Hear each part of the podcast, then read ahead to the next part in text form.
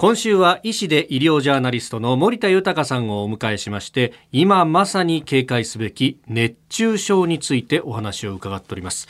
あの熱中症の、まあ、症状としてめまいや立ちくらみなどが生じるということをおっしゃっていただきました。どうしてこのめまい立ちくらみになるんですか熱中症で？はい。あの体に熱がこもると、はい、2つの仕組みが働くんですね。でまず第一の仕組みからご説明しますけれど、はい、あの熱がこもるとですね皮膚の近くの血管を広げてそこに血液を集めてそこから体の外に熱を逃がすという仕組みが働くんですね。でこの仕組みが働くことによって体の血液が皮膚のすぐ下に集中してしまいますんで、はい、その分ですね脳への血液の流れが少なくなってめまいとか立ちくらみが出るんではないかと考えられてるんですね。なるほど。いわゆる血管からに、まあ、その熱い熱があ伝わってきますから、そこから外に熱を逃そうとするために、皮膚の下に血液をいっぱい流そうとする体の仕組みなんですよね。はあ、まあ、ある意味の水冷式みたいなところラジエーターみたいな仕組みですね。はあ。これでも、熱逃がすって言っても、最近本当暑くなってきてるなんで、異常気象だとは言われますけど、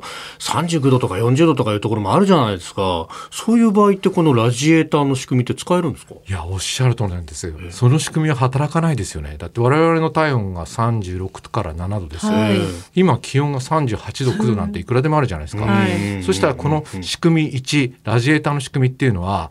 気温が体温より高い時には全く働かないということなんです。そうか、むしろ温められちゃうわけですもんね。その通りなんです。そうですよね。まあ、しかし、はい、体はそんなことも想定されているのか、もう一つの仕組みが働くんですね。あ、そうなんですか。どんな仕組みですか？二、つ目の仕組みなんですけれど。はい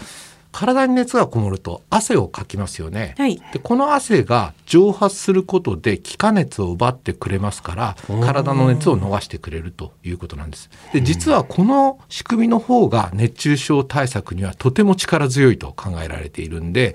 こっちの仕組みだったら気温が40度だろうが42度だろうが体温より高くなっても働くわけですよね。ただですね汗が出ますと、水分や塩分が奪われますからきちんとそれを補給しないと脱水になってしまい熱中症の症状は進行してしまうということなんですよね。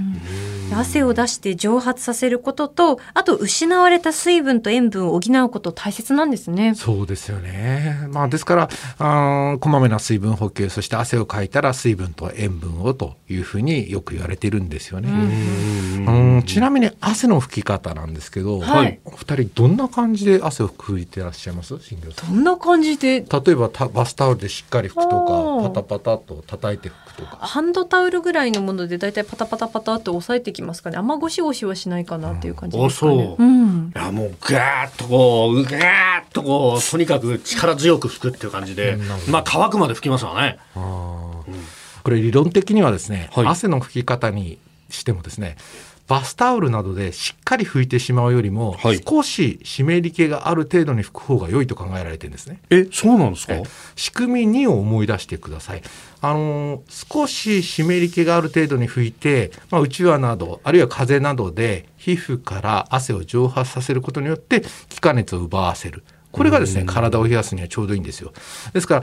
もう汗を完全に拭き取ってしまうと、はい、その、まあ、そこから汗が蒸発できなくなってしまうので熱がこもりやすい。なるほどなるほど。飯田さんが汗かきっていうのは、はい、こう結構暑い時に汗をかくんですか？それともなんかこうストレスがあったり緊張した時に汗かくんですか？あでも両方ですね。暑い時はとにかくかくんですけど、緊張した時は本当この脇がまたこれぐっしょりになって結構ありますね。うん、まああの発汗のメカニズムは違いますけどね。はい、えー、でもあんまり緊張してるなんて見たことない。いやそんなもうもう常に緊張してます、ね。さあ今朝は熱中症の仕組みそしてその対策。汗のかき方拭き取り方について医師で医療ジャーナリスト森田豊さんに伺いました。先生明日もよろしくお願いします。よろしくお願いいたします